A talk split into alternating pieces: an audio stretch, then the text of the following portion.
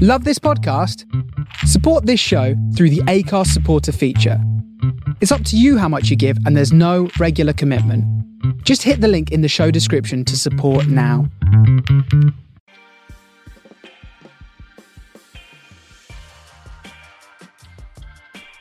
Welcome to the Swirl Suite, everybody. On this episode, we talk to guest Antonio Galloni.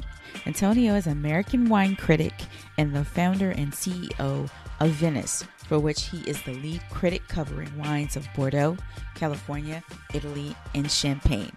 Listen to his full story here. Let us know what you think. Cheers. Welcome to the Swirl Suite, everybody. It's me and Tanisha today. Hi, Tanisha. Hi, Sarita. How are you? I'm good. I'm a little tired. You know, we record on Monday sometimes, so it's a it feels like a Monday, but I'm good. How are you? Tired. Like you just had the weekend to like refresh. So. But it's Monday. So I had to like get up and like be productive. But Mondays you're supposed to have that extra energy that, oh, I just came mm-hmm. off and I feel rested and relaxed. I'm good. Yeah, no, I wasn't feeling that today. Not today. It's like that sometimes. It's all good. I'll it bounce back. Yes. All right tomorrow. so, how was your week in Paris? Any other updates? No, no updates. no holding someone's hand and you know spinning around in a circle. None of that. Okay. Nothing amazing. Um, All right. I'm trying to think of what I did that was like extra. Not just set out on. Um, they have this thing called Paris Plage, which they make a few areas into a beach for the summer. Hmm. And yesterday was the last day for it. So I went out and sat out there for a little while. And okay. Longer, but then the clouds came and it got gray and it started getting windy. And I was like, mm, I think I should go now. Uh, All right. So, um, did you have any great wine? You mentioned a blind tasting that you did earlier. Yes, I did it with um, some red wines from Southern Rhone. So they were delicious. Uh, hmm. The pop and a Minervois go for it. So very nice. And did you get, I mean, were you, wait, were you organizing the blind tasting so you knew what the wines were or you participating? I organized it. And so I know. Ah, okay. So I okay. was just kind of um, not quizzing, but had a friend taste them and was like, mm-hmm. do you get? What do you think? What are the flavors and aromas that you're getting from this? Mm. And it was funny because she didn't get it right? really likes Cote de Rhone. So that's why I was surprising that she didn't. Hmm. She's like, oh my God, I love Cote de I was like, see, you never know what, you know, when you blind taste stuff, you just don't know. Because people say they like something or they don't like something. Oh, I don't like this wine. I don't like it. Mm-hmm. Taste them on it, and then they're like, "Oh, this wine is great. What is it? Oh, I can't wait to buy a bottle." Ha ha! ah, Mm-hmm. Blind tasting is a um it's a learned behavior. I don't know why yeah. some people think you're born with this gift of oh I can taste anything blind and know what it is. Mm, not so much. No, it's a skill. And like yeah. I tell people, it's blind tasting is more of what it's not than what mm. it, when you taste it it is more okay. It tastes like this, so I know it's not this, this, and this. Yeah, absolutely. Acidity, so I know it can't be, you know, yeah. So yeah. Well, we have a very special guest with us today. Um, his name is Antonio, and he's writer, a wine critic. The list goes on. He has his own network. Um, Antonio, welcome to the Swirl Suite. Well, good afternoon to you, Sarita and Tanisha. it's great to be with you. I love your energy. It's just what the world needs at five o'clock on a Monday. we appreciate way, that. Congratulations on this, your, your book. Yeah, thank you so much. Sign me up. Antonio is holding up my book, guys. I'm holding it. We're doing audio, but I've got some. Uh, we're so used to Zoom and audio meetings. I've got some visual aids here, but this yeah. book, Vine Me Up, which is a collection of puzzles and questions and games, and uh, it's fantastic. So congratulations on that because thank you. It's really hard to take something from the start to the you have an idea and then to take it from the conception to doing it and finishing it is really really hard. So yeah. anyway i love it. Thank you so Congrats. much. I appreciate that. So before we get started with our conversation please introduce yourself to everybody and tell them what you do. My name is antonio galloni i own a company called Vinous that publishes wine reviews and other articles. Um, you know, the goal with Vinous is it's not just reviews; it's a lot of context. So this week, for example, we're going to publish two articles on Beaujolais, and I'm reading these this final copy this afternoon, and there's a lot of history and how the wines are made and approaches and philosophy. It's not just numbers and and short little tasting notes. It's the goal is to really to deliver really comprehensive uh, opinions on the world's you know great wines. So that's the core of what we do, and then we have other things that we do. We'll do occasional tastings when you can get together in public. We have a series of vineyard maps that we're doing in California. So there's a bunch of different things, but the core is publishing wine reviews. Very nice. I read, I did some reading about you, and it said that you were introduced to wine quite early because of your family. Tell us like your initial introduction to wine. Well, you know, there are two sides of it. I think the, the one that's the most important to me was my family is a very comes from a very humble origins in Sicily and very agrarian jobs, you know, picking lemons and you know, where the, the if you have a son who's 10 years old, he starts to work because he's almost an adult. And, you know, my dad has a fourth grade education, you know, and that's it. And, but he's a successful entrepreneur two times over. But that's that culture, that sort of post World War II European culture where families were poor, kids worked. And my grandfather, he always had a glass of wine at lunch. It's not any of the stuff that's in your book or that I write about or that you guys were talking about, you know, in the intro. We're talking about bulk wines that you buy at a farm. You would take your jug and get it filled. And there was a time, this is hard to believe, but there was a time a few generations ago when people didn't trust bottled wines. They, they, they thought that they were full of chemi- you know, preservatives and chemicals and whatnot. And the only way to get a genuine one was to go to a farm, like a real place where they made it, and get your your plastic jug filled. So that's what my grandfather would drink. He would drink um, he would drink these, you know, this bulk wine that he bought somewhere, and he would put a peach in it, half a peach in a cold, very cold white wine. And that's a reminder that, you know, today we drink wine for pleasure, just like you guys were talking about. And, uh, but there was a time when wine was cleaner than water to drink. And when people drank it for the nutritional value and the calories, just like spirits, you know, uh, it was really a food basically. So that's the my most endearing my most important memory of wine is really the fact that it's at the table every day. It doesn't have to be expensive or prized or rare even though you know we do get to taste a lot of those wines. And and you know it shouldn't be fussed over too much. You know over the weekend i'm sure you saw that becky wasserman passed away if you don't recognize the name Becky Wasserman, she was a Burgundy great, like a Burgundy queen, like the mother of Burgundy wine. She was a broker and she was a champion for small growers from around France. Um, she died recently at the age of 84 from a respiratory illness. She was instrumental in introducing small growers in Burgundy to the relevant importers to introduce those wines to the U.S. market. Collectively, the international wine community celebrates her influence and dedication. She'll be missed. One of the great things about her is that she viewed every wine as that sort of, she didn't say, well, it's Musigny, therefore I should exalt it more, and it's this humble appellation, and therefore I should think about it. She, she treated every wine as having its own dignity. And I think that's really important. So the first thing for me was that wine was at the table, it was a product of nature, of a farm, and it didn't have to be super rare, super expensive. The other side of my family also had similar sort of origins, very poor agrarian, you know, but the, but my grandfather did pretty well. And so he had a corporate job and he got introduced to wines like the wines you guys were talking about at the beginning, or like the wines that we write about. And so that was my first exposure, you know, to sort of Sunday lunch with a bottle of Burgundy or a bottle of Rhone wine or, uh, or an Italian wine. And so that was, so it was just, oh, it was always there. And what I liked was looking at the labels. I liked looking at the labels and trying to understand what the words meant. And that was really my first real attraction to wine was seeing a label. Like I've got, you know, I know your listeners can't see that, but here's this wine that I tasted yesterday. And I would look at this label. I'd want to understand what every word meant. So that's really how it started. So yeah, I got introduced to it very young, but not not with some sort of it's, there's no story of some sort of you know seller of really rare collectible old wines it's really very very humble but you know even today you know we you know, for example, today we published a review of a, a Chianti that I love. It's a 23 or $24 wine. It's absolutely delicious.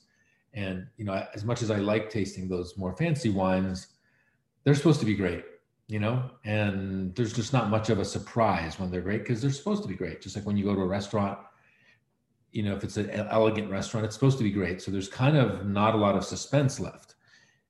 But it's the joy of finding that little hidden restaurant that's tucked in a wall, know, a hole in the wall where you have a great meal, or that bottle of wine that's inexpensive, that's absolutely delicious. That to me is actually more fun. So, you know, try to always remember the, that because it's really important to stay grounded. I think.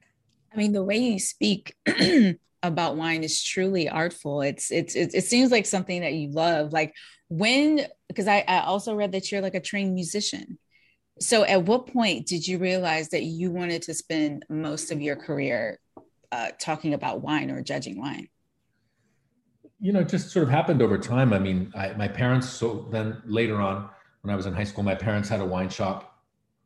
I, I used to love hanging out there. Then I had just various different careers. I, you know, I was a very rebellious teenager. So, of course, I wanted nothing to do with my parents it's so ironic that I would end up in a field that's very close to what I grew up with. But as a teenager, I was super rebellious. So, I, you know, I, my my dad in particular was devastated when I told him I didn't want to run the family's company. You know, it was just I wanted to do music. So I went to music school, and I had jobs in finance and other things. But in my in my spare time, especially I had a three year period where I was working for an American company and living in Italy, and on the weekends I'd, I'd, go to Piedmont because it's the one of it's the closest really great region to Milan. Two two and a half hours you can be there, and I didn't have anything else to do, and I just I just remember being in a winery, you know, where somebody gives you a glass and you're going to go down to taste from the barrel. So you're in this old. It wasn't a fancy winery, but it was just an old building with an old historic cellar you know, so the steps are all irregular and you have to bend over, you're going to hit your head, you know, that kind of a set, setup. And we were going down, to, I remember exactly where I was. I remember going down to the, it was in Barbaresco, going down to taste wines from the barrel. And at that moment, it sort of hit me like a, really like a light, like a bolt of lightning, people would say, but I just knew like, this is what I want to do every day. Like, this is what makes me really, really happy. And I think if you can find that in life, you know it's really quite liberating. And so i just i knew that that's what i wanted to do. And then it just sort of happened from there. Is that where the piedmont report started? Yeah and then so i had those three years where i lived in italy and i had loved those wines all along. My, my dad loves them. And but at the time you know they weren't really collectible at all. I mean they were just i mean there were a few estates that were well known but you know these were not expensive i mean they're not inexpensive wines but they were wines that you could afford to buy mm-hmm. and drink, and that you could also that you could go into a store, buy a bottle, decide you liked it, and go back and get more. That doesn't exist anymore. So, I, and my parents sold them, so I was exposed to this, you know, from really young age. And then I went to live in Italy for three years, and I was there all the time tasting these wines. And then I came back to go to business school. I thought I was going to study finance, but I just really wanted to taste wine and write about it. And at the time, there wasn't that many there weren't that many sources for information on Italian wines. It was just really there's the Wine Spectator. James Suckling always did a great job. So that was one publication, and then at the Wine Advocate, Robert Parker's publication, there was just occasional coverage, but not anything continual or very timely. But it was really high quality. It was just not timely. And I had just been there for three years, like literally, and I had all of this uh, information like inside my head and so I just started to write it down really just for fun. It was really, I started to take notes on wines just for myself, just so I could remember, oh yeah, like two Fridays ago, that Pinot Noir that I really love, that was Literai or, or, you know, whatever. And so, so I just started keeping track of wines for myself. And then when I came back to the States, I saw that there was this, what I thought was an opportunity, not a lot of people writing about Italian wine.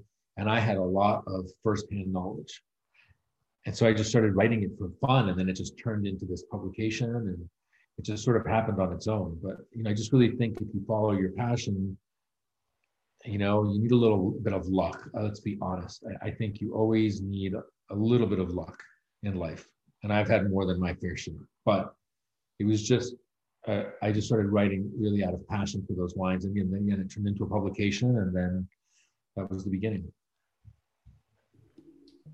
So um, after the publication, that led to several other opportunities, and you you kind of you became a wine critic. Did you enjoy that at, at all?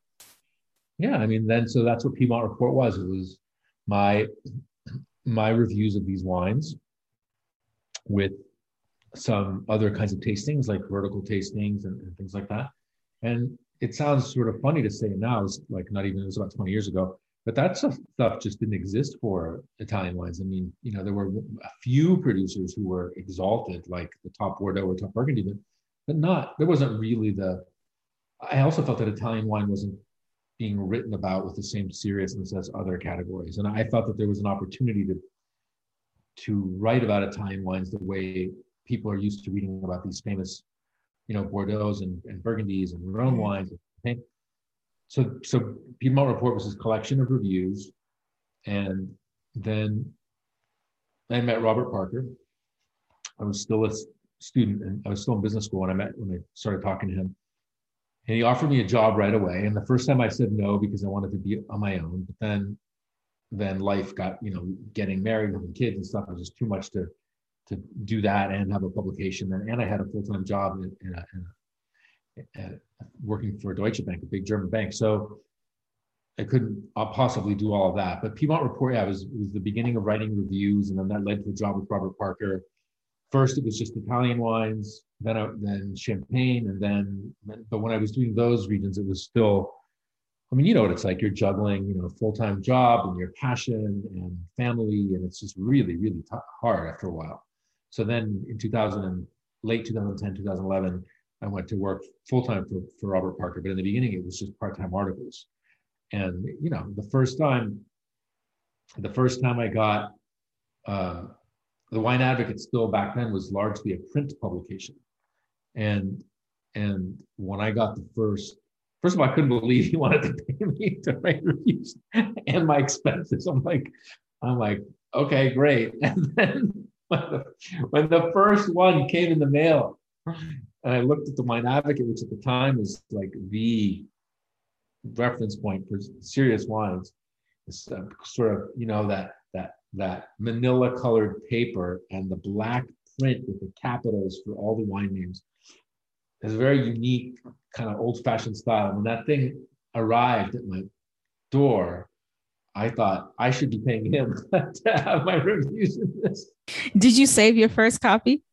I'm sure I've got a few here somewhere, but yeah. it was like, you know, it was one of those like, this is just absolutely insane because it happened so fast. It happened, you know, literally, literally. I mean, this is like, you know, being a walk on and then, you know, playing mm. National title in a sports team or something. I mean, it just doesn't, like happen. It's you know you just start writing and then all of a sudden you join this very elite publication and, mean, it was very fast. But I was just you know I think luck is important. I also think you know being in the right place at the right time is a is what defines success for a lot of people. And you it would be great if you could capture that in a in a bottle and mm-hmm. it, but it's just that thing that happens. So hmm. I was lucky. Yeah. So then I started writing for Bob, and I did that for about six or seven years and then decided to do my own my own publication but yeah it's been kind of an interesting path hmm.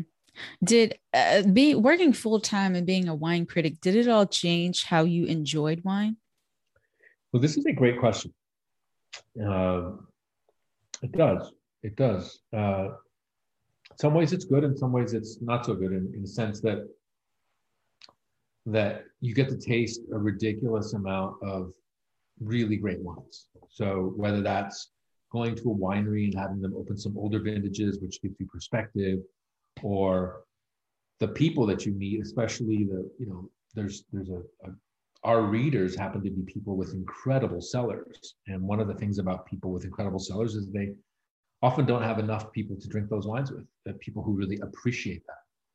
So so you get to meet these people they're generally extremely generous and they they enjoy opening their wines for people who appreciate them so that leads to tasting all sorts of crazy crazy crazy wines uh, but then like I rarely open. I mean, I have more wine than I could ever drink, but I rarely open a, a bottle myself. You know, I, I usually I have those wines. I take them to people's houses when they invite me to things or for tastings that we do. But on a like a Saturday afternoon, you know, I, I have all these wines open. So I, like I'll just if I'm gonna have a glass of something, I'll taste something that I that I have open. But you know, you do. I, I think like any profession that you know that you you you get so focused in it that maybe some of you you do lose a little bit of the spontaneous pleasure of just opening up something. You know, I mean, it, you know, it's, it's it's I think it's common of a lot of professions, right? They they always say that the the the kid without the shoes is the cobbler's child, right? So there's something about when you get so focused in something, you kind of forget maybe some of the simpler pleasures. And some, I try to remind myself of like that to just you know go out to dinner and have cocktails or just go out to dinner and just order a really simple bottle of wine and don't don't care what it's how you know yeah. good or not good it might be technically so yeah you can lose a little bit of the pleasure of it but you know you have to sort of remind yourself why you started For me though i mean this is the best job in the world because i get to taste all the wines of my favorite regions but i'll tell you if you didn't like it i mean i have in this house right now probably 600 wines that i have to taste in the next couple weeks and wow. if, you, if you didn't like it it would be the worst job in the world yeah because you're dealing with debt. You know, you know what publishing deadlines are like. It's pretty intense. Yeah. You have the deadline. You have, you know, the, what your readers are asking you to do, which is our readers are have very high expectations of us, which is great. But I mean, you know, they're holding our feet to the fire, and so there's pressure. And if you had to taste all those wines and write something about them, and you didn't love it, you would just you would just get depressed. It's, it's a, so you have to really love it. You have to hmm. really. If you do, then it's the greatest job in the world but I wouldn't say it's necessarily for everyone. Got you. Tanisha, you think you could be a wine critic? I think so. And I was just now while he was talking, I was like, I think I can do this. But also, if you didn't like it or you didn't love it, it would be difficult.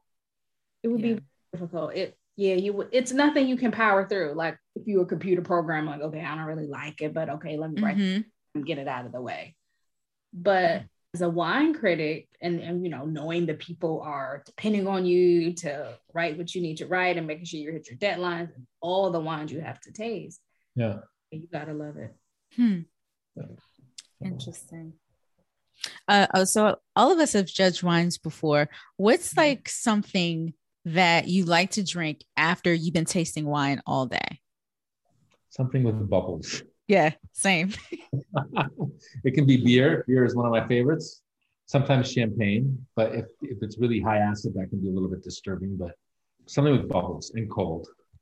Yeah. I don't really, some people like to drink, you know, Parker really loved, you know, drinking like scotch and like, you know, like mm. one or two heavy duty drinks like that. But I, I just can't, um, I can't fathom the idea of some sort of hard alcohol after drinking. Because, you know, if you're tasting, let's say you're in a competition or whatever, you taste 20 wines or 40 wines or 50 wines or 10 wines, whatever it is. But, you know, there's some amount of that obviously that's getting into your bloodstream yeah. anyway, no matter, no matter how diligent you are.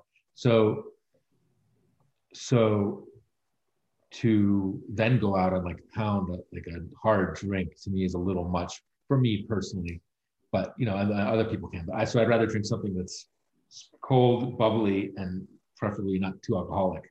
That's another reason why you have to really love the job because unlike you know Tanisha, Tanisha was mentioning computer programming, uh, but you know tasting wine, I mean it, it, takes a physical toll on you. It's it's it's not like a, a job behind a computer in the sense that you can walk away from that. You're not really putting something into your body. If you decide I'm going to taste 100 Napa cabs today or 100, you know, whatever, Barolos. I mean, as I said, some of that does get into your body. And if you're not careful and you don't balance that with exercise and not partying and you try to balance your life so you're compensating for that somehow, you know, it can really destroy you. And I think mm-hmm. that there's a lot of people in our business who end up having all sorts of health issues and, you know, who can't let it go. I think that, you know, also we know alcoholism is a disease. So that's something genetic so it's not like your choice necessarily, but boy, if you're surrounded by all of these things, it's pretty hard to, you know, to resist the temptation. I mean, you've got a house full of, you know, the most exquisite wines in the world. And it's fun to taste but then put it away. But some people just are un- unable to do that. They're chemically mm-hmm. unable. And so that's why I think you've got to be really careful in this business because there's definitely some pitfalls. I'm glad you mentioned that as far as from a health standpoint. Um, I think people, a lot of times, they think of it from the alcoholism and overindulging and things like that. But people don't really think about it from a health standpoint of just the fact that, okay, you're judging a competition or, you know, you have to critique, say, 50 wines in an afternoon. Um, and then 50 more wines the next day. Like that's a lot to take in.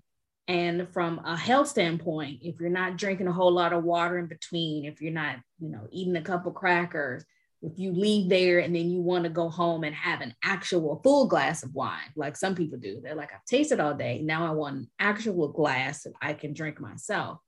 Um, it it it does take a toll on your health. It takes a toll on you physically, a, a little bit mentally. You just get fatigued, and people don't really understand that. They think like, "Oh my goodness, that's the best thing ever. I can't imagine have being able to taste 50 wines. Oh, that sounds amazing." It's like you don't realize we're drinking these. We are literally putting them in our mouth and spitting them right back out. Yeah. Yeah. Exactly. So, and then you know, there's a lot of entertainment that goes on with this industry too. You know, people invite you, maybe you do yep. taste those wine, but then after that, there's some sort of dinner or lunch, and there's more wine, and there's all sorts of you know rich food. And you're not spitting then. No, exactly. You're not spitting. You're not spitting also, uh, and in certain parts of you know, you, you, know, if you go to France, I mean, yeah, every meal starts with foie gras, and it's like great the first time you have it, and then after that, it's like okay. you know, I don't yeah. Know. So, so I, I just think, yeah, I mean, I think you have to. I don't think, well, you don't have to, but I know for me, what's important is trying to find a way to not indulge in that stuff too much because I think it does, it can cut into your longevity and to your quality of life. So, but these are pitfalls, you know. Yeah. I mean, lots of jobs have them, but that's this one. Yeah, I'm gonna go with what he first said. Like you have to find a, a balance. Um, either cut yourself off at a certain point or figure out how to balance it. Like, all right, you you know know you're gonna drink a lot. Okay, so you work out harder, or you mm-hmm. for drinking, you know, a lot of water, or something like that. But yeah, has to be a good balance, not overindulging in one and then also overindulging in the compensation part too. So you have to figure out the happy medium there. Exactly. Yeah. Yeah, I have this um I think I've created a new tradition. So after a wine trip or like days of tasting, I just want a big bowl of ramen and like this is more best. alcohol, but a, a big bowl of ramen and a gin and tonic. That's it. And then I probably won't drink for like the next week, but that's like a to me that's it's soothing so I've got I've got my bubbles and I've just got this nice savory bowl of soup that's not it's not too rich, but it's like just enough. Yeah. Yeah. You do gin and tonic. I drink beer after, and I don't drink beer, but I yeah. want a cold beer because it's cold. Yeah. Yeah. And you guzzle Bill, right? I don't drink beer. That's what you're supposed to do. Guzzle it, right? I mean, you can. I mean, recording here, so I'm not gonna say after we just talked about moderation and balance. okay, so the next set of questions are our closing questions. They're kind of fun, just getting to know you a little bit better, Antonio. So, um, so each week we have this money question, and we've been raising the money every week. So now okay. we're up to $25,000. Wow.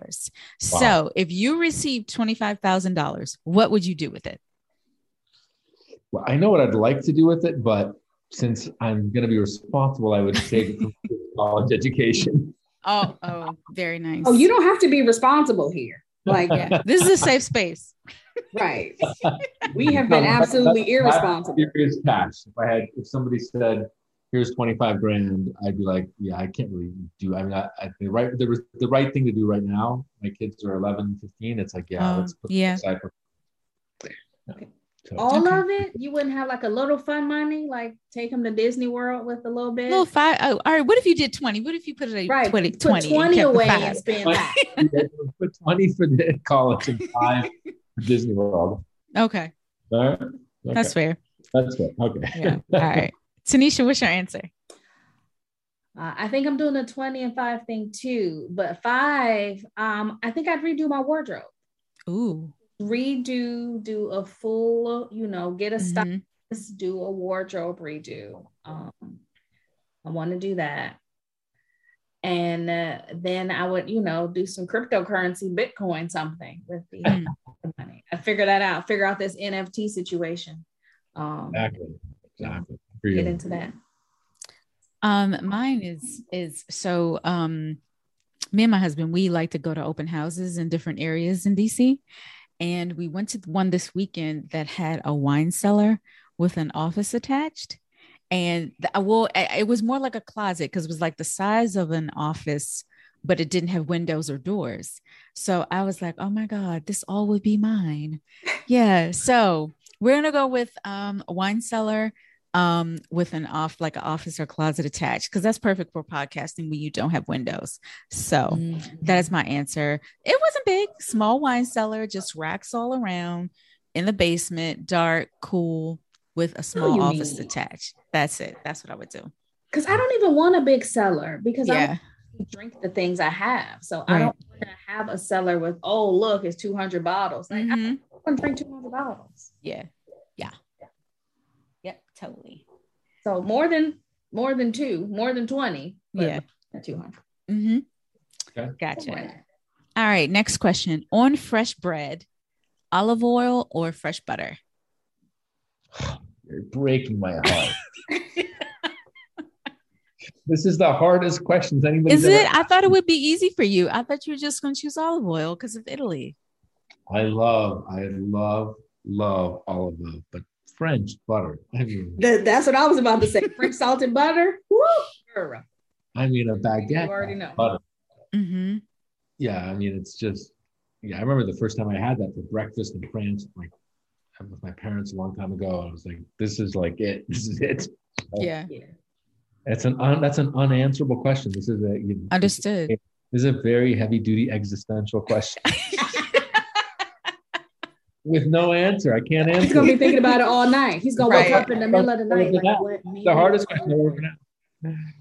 When I saw it, I started to stress out. I'm like, how am I yeah. gonna Like this the question that did it. Okay. And he, and he looks stressed out, guys. He looks stressed out about this I question. stressed out. I'm, stressed. Yeah. I'm sweating. I'm sweating on I'm sweating Okay, you don't have to choose. We won't make you. Tanisha, what about I, you? Oh, salted butter for sure. French salted butter. Yeah, and it's and it's and it's better for me too because it's your fault. Because when I came to visit you, you took us to a place specifically for butter. for the butter. Yes, for the butter. I remember yeah. there was wine there, but you were like, no, no, no, no. It's about the you butter. this bread and this butter. yeah. What- yeah. And so I totally get that. Mm-hmm. Okay. What's an Italian wine that people need to drink more of? Well, that's white or red. You choose. Uh, it's summer. Choose white. Well, I'll tell you. I think Soave. Mm, I love Soave. Yeah, is very misunderstood because it's mass produced, and so a lot of people have this experience with these wines that are pretty watery and bland. So rightly, they've got a they've got a, an impression of sort of you know industrial plunk. But Soave to me is an interesting wine because it's delicious when it's young, obviously, but it's one of those wines that will really surprise you with aging in a way that you would never expect. I'm not saying it's a 30 year wine like a great white burgundy or Riesling or anything like that, but you know, first of all, the wines are inexpensive. So you could buy three or six bottles, you know, drink one or two when they're young, put one or two away, and you know, when they start to have five, six, seven, eight years of age, you're gonna find if you buy the good, the right names, you're gonna find really beautiful wines that have aged and have those complexities that we like in wines that are, you know, that are that have had a few years in the bottle, where the the, the primary fruit maybe starts to soften, and you get, especially in Soave, there's a lot of these wines can have a lot of minerality and a lot of savory qualities. So I think Soave is a is a beautiful white wine. Um, because of that comment, it's a very rare combination of, of distinctiveness, the ability to age, and value. And there's not a lot of wines where you can say, I'm getting all three. I'm getting a wine I can drink now, getting a wine that I can age at least into the midterm. And by the way, I'm not breaking the bank here. I'm not killing my budget. So I vote for Soave today. Gotcha. Tanisha, do you have one? An Italian wine that I think people should know about. I think most of them. um, That's fair. But I recently had, since we're talking wines, um, I think it was Fiano. Mm. And I really liked that. And I'm pretty sure I hadn't heard of it before. Hmm. But yeah, I mean, yeah, that's the I think that's the beauty of Italian wine. Yeah. I'm drinking that's a pecorino. Yeah, I'm drinking yeah. a pecorino and it's it's wonderful. And like when I open the bottle and taste like, wow, why don't I drink more of this? It's crazy. It's wonderful. Yeah, Italy's I think it's one of those countries where there's just first of all, I think it's still the only country in the in Europe in which every region makes wine. Mm. And it's obviously, as I'm sure you know, extremely varied in its climate because you have that, the boot. So you're going from from the north, which is very alpine, all the way to you know, there's very the construction of the country itself. You can just see visually that you, you would expect to see a lot of diversity because you have you start with the Alps, these alpine regions, and then you go south. So you're you're kind of traversing a lot of, of, of land uh, or a lot of lot of alt of, uh, of longitude as you as you you know go down and so you've got like all of these different areas and it's just you know people will say 2000 indigenous varieties 3000 i don't know a lot of a lot of variety a lot of different places white red um, wines that are made sort of more natural low intervention wines that are more that are sleeker everything in between. And to, yeah i think italy is just one of those countries you could spend your whole life you know researching it. Some people have. And you still feel like you're a student. That's a beautiful thing about wine. You know you asked me before uh, how how i got into it why i got into it. And i think one of the things is that you know you're always going to be a student. Mm-hmm. there's always going to be something that you haven't had a producer you don't know a variety you don't know a region that you don't know a, a vintage that you haven't tasted. And it's one of those interests you know for people who are maybe thinking about getting into wine or who are sort of kind of interested in wine it's one of those interests that you can nurture your entire life. Whereas some things you know maybe at a certain point in life you get tired of it or if it's sports and athletics you know at a certain age you can't always do the things that you did when you were younger. It's you know something like wine is one of those things where you know you have a lifetime of learning here. You have hmm. you will always have something to learn and something to engage you.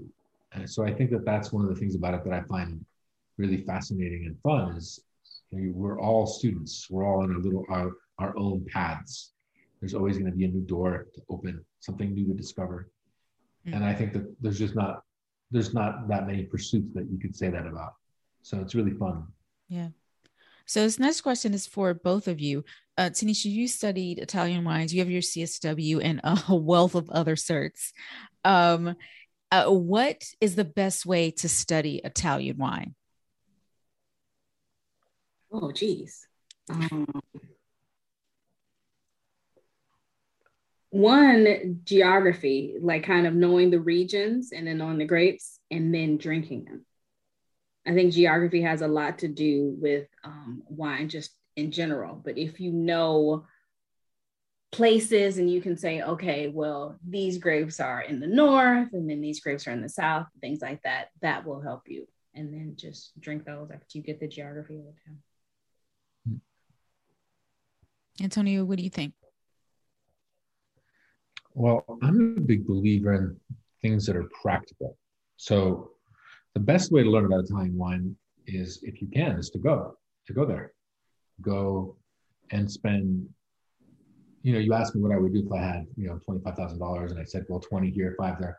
You know, with with just with a fraction of five thousand dollars, if you were careful, you could go spend a week in one of these regions and knock on a bunch of doors and taste and talk to people. And there, there's just there's just nothing that can possibly substitute being in a place.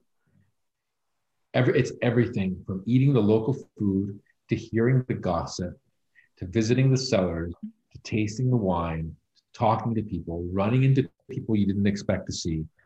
There's just nothing that can possibly replace the real experience of being in a place and understanding, oh, I, I now I understand because I see how long the day is in June in northern Italy, or I understand the exposure of places because I can see the views, or now I understand what altitude is because I've just gone to this vineyard that's really high up. You know, those things you can only do by by being in a place, and it's it's you know it's just sort of like music. I mean, the only way to really become a great musician is to play with other musicians. You can practice in your bedroom all you want, but that's not the same thing as being on the bandstand. That's where you really learn. And and i've always been a big believer in it's everybody's wired a little bit differently. But so so and everybody and because of that everybody responds differently to different sorts of inputs. So i can i, I guess i'm only answering this question. I'm and this is just my point of view for what i think is important but somebody else could have an equally different view that's equally valid for them but i think if you ask me go spend a week in Chianti Classico or Piedmont or Puglia or Veneto and absorb the culture. And that to me is priceless learning. And then the other stuff is equally important, but obviously you, you can you can read about and study and and and go through certification programs for really important but you can do those at any time and anywhere. But you know, take, take a week and go to a place that's an unforgettable experience. And I honestly, you know, there's not enough of that. And I think it's a problem also for our industry. I mean, I remember having a discussion with them. This was a master sommelier, some like five or six years ago. And this person asked me who my favorite champagne, my favorite growers were in Champagne. So my favorite artisan producers in Champagne. And and I, I told him, you know, like two or three or whatever. And then I and then I asked him, you know, like, what are your favorite growers? And I was hoping to get a good tip or two because I was like, well, this guy's a master som. I mean, he must know like everything. You know? And he said he'd never been to Champagne. And I thought that was really odd. And I thought, well, why, you know, and then I started thinking, why is that? Well, the reason is that it's expensive to travel and not there's not a lot of jobs that will give you the time or where you can make the money to do that.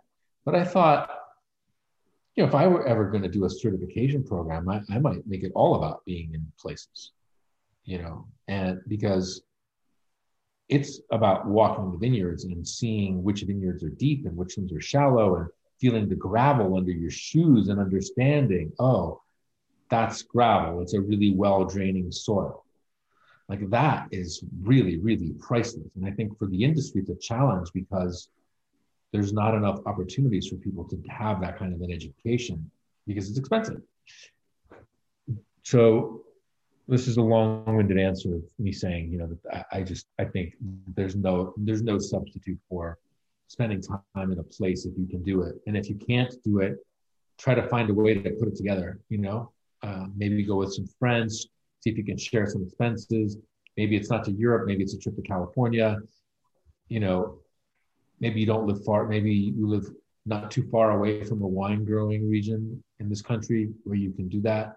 But just to go and taste in the cellars is so educational. And if you go and you bring a lot of passion to it, then people will respond in kind because you're uh, you're sitting across the table from somebody who understands that you have a great deal of interest in their work. And so I just think that that is amazing if you can do that. Oh, that's a fantastic suggestion. It's a great answer. All right, only two more questions. All right, choose one or the other. Stanley Tucci's Searching for Italy. I don't know if you've seen it, or Giada and Bobby Flay's oh, their show in Italy. So two different shows. Have you watched them?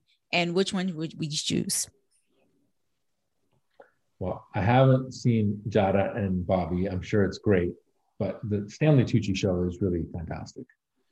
I, uh, I, I think it's well, obviously he's a brilliant actor and performer, and obviously he brings a lot of knowledge to this subject. Uh, I think it's beautifully shot. If that doesn't get you excited about going somewhere, you're dead. you're not living person. Yeah. so I don't know the other show, but I think that that, that is a really beautiful show, and I, I like how it weaves together lots of different strands of culture and history and places. You know, the thing about that show, and, and it's very similar to the Tony Bourdain show, is if you had to boil it down to one thing, what is that show about? Mm-hmm. To me, it's about people. And, you know, we all have the same, everybody's got the same iPhone, the same Apple computer, whatever, the same kind of cars. But one of the things that's interesting, that's fascinating about wine is it's one of the few things that's made by nature. Every vintage is different. And these wines, the wines that we like, are made by people. They're not made by corporations. So when I say, hey, find a way to go spend a week in California or weekend, whatever it is, or France or Italy, whatever it is, yes, it's about the wine, but ultimately that what that really means is about the people. And that show, the Stanley Tucci show, just like the Tony Bourdain show that was sort of, you know, a few years before, it's ultimately about these people that you meet that are so interesting and sort of understanding their history, how they've been on this farm for five generations, or you know, their parents had been done had done this you know, two generations ago. And I think that ultimately it comes down to with the, the, the, purest essence of, of that show. I'm sure that the Giada show is exactly the same in that it comes down to stories and people or the wines that we like to drink. It's ultimately about the people who make them. That's what it's all about.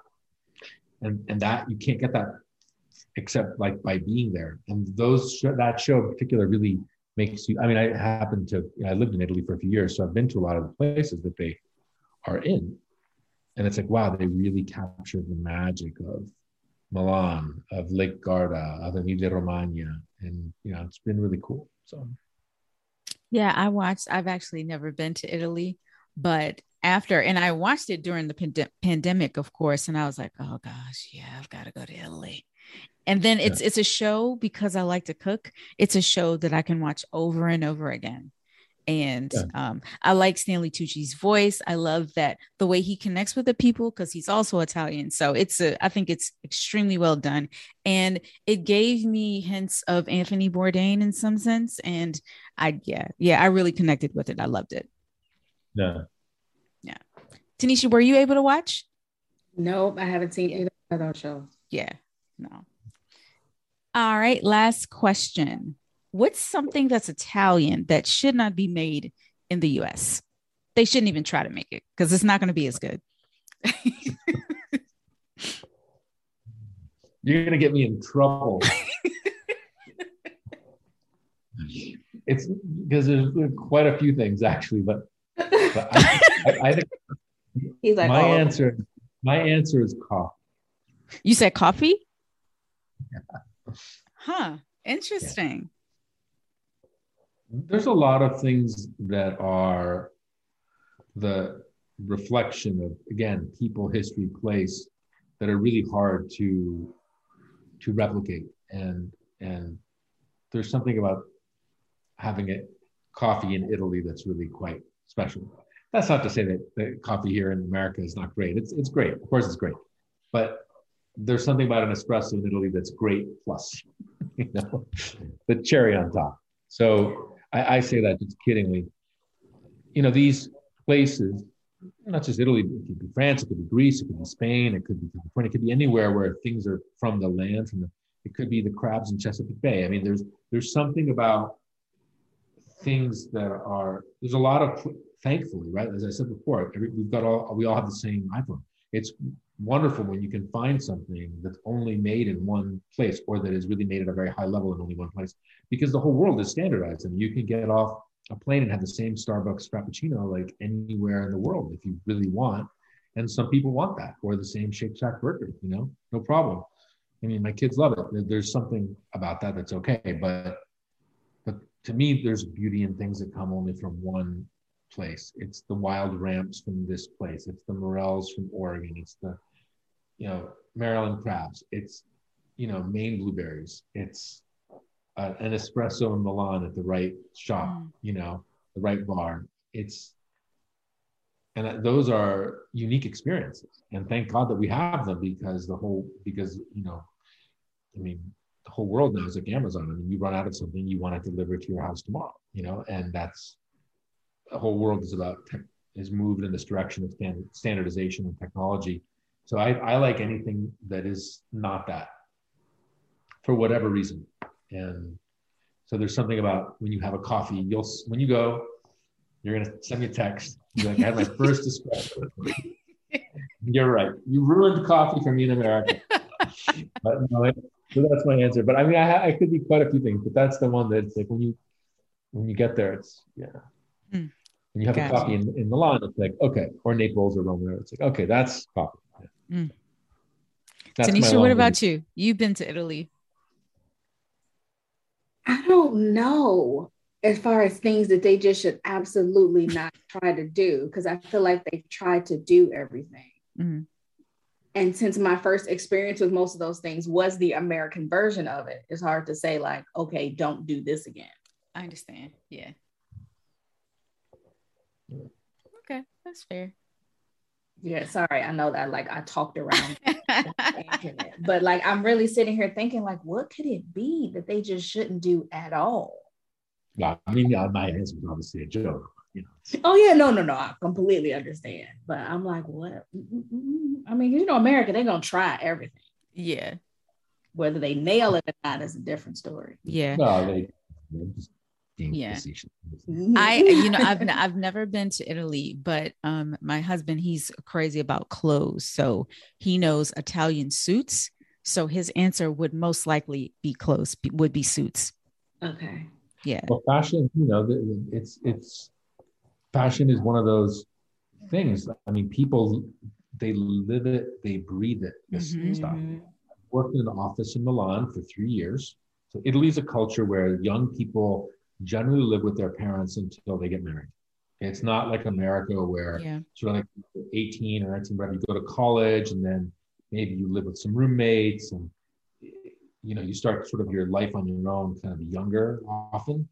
But and people get married older, so it's not uncommon for people in their late 20s, early 30s to still be living with their parents. So in a city like Milan, you know, when I lived there, you, know, the people that you're working with, they're all living with their parents and nobody's making a lot of money, but whatever money that people are making is disposable income because they're living with their parents. So people show up to offices like they're dressed like like they walked off a runway. Wow. it's just crazy. like the average, like just like sort of average office, like the way people dress in Milan is like they all look like models. I mean, it's absolutely crazy. So people they grow up with that the, that industry because the textile industry and also the design industries are so strong obviously. It's part of people's culture you know? Uh, and so so people are used to these things and and people pay attention uh, to a level of detail that they just don't hear because it's not i mean obviously there's great fashion in america too but italian style is is really quite special and it's not just the suit i think what the italians do better than any other country is people look great when they dress casual. Like in mm. America, casual is kind of like I'm like slumming it, you know. Yeah. But like the Italians have this way of like they're casual and they look so beautiful, so bad. Yeah. That is crazy. But they, but fashion is one of those industries. You know, There's others too, music and design, other things that are just part of the way people have been raised. Yeah and it's in their blood. And so, yeah, I wouldn't, I mean, fashion is like my second or third answer because I would agree there's something about it that's, you know, that there's just a level of attention to detail that's really pretty amazing. And, and, and again, we're not talking necessarily about very high level expensive stuff. I'm, I'm talking about the base level. You walk into an office in Milan, any office, and the people who are like in their early 20s or like it's their first job, let's say, they all look like models. you know, I'm not saying the executives, I'm not saying the CEO, I'm not saying the board of directors. I'm talking about you walk into an office, 20 year old kids, their first job, they all look unbelievable. Hmm. wow. With those wrapped up our passion is a really good answer to that question, yeah. actually. Yeah. Well, that wraps up our questions. Please tell everybody where they can follow you, where they can follow Vinous, and anything else you want to share. Yeah. So Vinous is vinous.com, V-I-N-O-U-S.com. Um, check it out. That's our website. You know, Instagram is very active for Vinous, and then mine at Antonio Galloni, my Instagram, and those those are our main our main outlets. Awesome. Who want to learn wine at all levels. Yeah. Fantastic. Well, this has been wonderful. Thank you yeah. so much for taking the time to talk to us today. Thank you, Antonio. it's been my pleasure. What a great way to wrap up the afternoon. Absolutely. You brought a lot of cheer to this dreary, rainy Monday. This is like yeah. great. I feel fantastic. So thanks for having me on. Absolutely. Well, you have a good evening. Happy to do it. All right, guys. Talk to you soon. Cheers. All right. Bye bye. Thanks. Bye. Thanks, everybody. Bye bye. Thanks for joining yet another episode of the Swirl Suite, guys. We hope you enjoyed our conversation with Antonio. Be sure to follow him on social media and follow Vinous. Be sure to like, subscribe, and leave a comment. We hope you have a great week. Cheers.